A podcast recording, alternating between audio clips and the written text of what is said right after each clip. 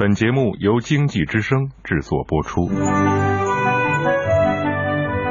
世有伯乐，然后有千里马，凡事都有价值，谁来评估发现？戴眼镜的老马来了。我是老马，哎，给我六分钟，我只说有价值的话题。周一到周五有腔调的财经杂谈，老马价值观。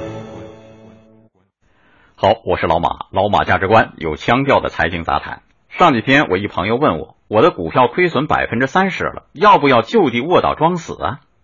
昨天又有很多人在我们经济之声的节目里说了，我们都要就地卧倒。是的，我们正在经历前所未有的历史。以中国股市今天的状况，与其慌不择路，还真的不如就地卧倒，看看情况再说。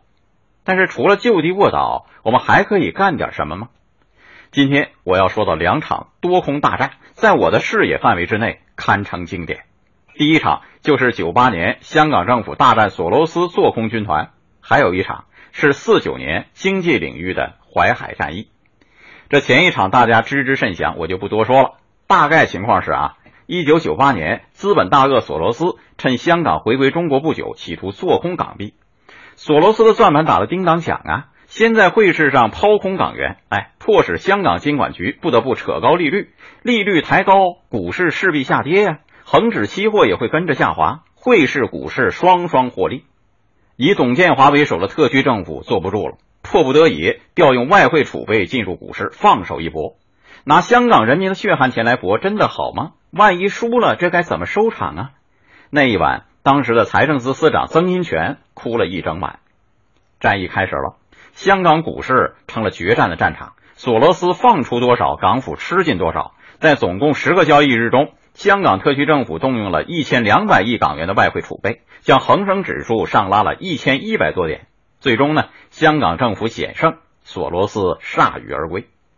这是相当经典的多空大战案例了啊，战况惨烈，现在看来依然是惊心动魄。当然，给我印象最深的还是曾荫权的眼泪，背水一战。何其悲壮啊！您对此怎么看？欢迎通过微信公众号“老马价值观”发表高见。周一到周五有腔调的财经杂谈，老马价值观。欢迎继续收听《老马价值观》。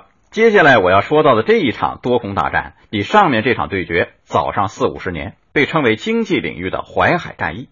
这是毛主席评价的，说这场胜利呢，意义不下于淮海战役。上海是这场经济战役的主战场。四九年下半年到五零年初这一期间呢，上海出现了金融风暴，伴随的是物价波动和暴涨。这股金融风暴从上海、天津开始，波及华中西北地区，引发全国性的物价波动。陈云那时候刚刚出任中央财政经济委员会主任，哎，就披挂上马，亲自前往上海坐镇指挥这场平抑物价的战斗。这次物价暴涨啊！主要是货币发行量大量增加引起的，但是投机资本囤积居奇，哄抬物价也是一个重要原因。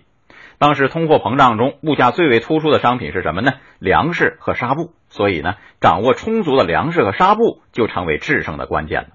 哎，兵马未动，粮草先行。陈云针对粮食和棉花等物资调拨，提出了专门的对策。陈云后来就总结说啊。粮食、纱布是市场的主要物质，我掌握多少，即是控制市场力量之大小。就这样，准备周详，陈云要动手了。那一刻，着实是精彩啊！十一月二十五号，国家忽然在上海、天津、北京、沈阳、武汉、西安等八大城市大量抛售物资。当天上海纱布市场开市的时候，投机商争相购入，国营公司呢源源不断的抛售，那并且一个小时跌一次价，投机商傻眼了，这形势不妙啊！囤了那么多的货怎么办呢？不得不跟着抛售，市价是越抛越低。当天上海的纱布价格一下子跌了一半，这种战役可以说是兵不血刃，一鼓而胜啊！这场战役完胜。但最厉害之处是，政府并没有动用政治力量，就靠经济手段稳住了物价，所以各方对此的评价都非常高。即使是投机资本一方，也只有佩服的份儿，甘拜下风啊。老马以为，政府在与做空势力对决中具有先天的资源优势，只要运筹得当，任何市场投机资本和做空势力都难以匹敌。不过，你知道吗？世界上有一种空头啊，叫内心的恐慌。如果面对这种空头，再强大的政府也鞭长莫及，无可奈何啊。所以，我们除了就地卧倒，还可以更镇定一些。以上，老马价值观，明天接着谈。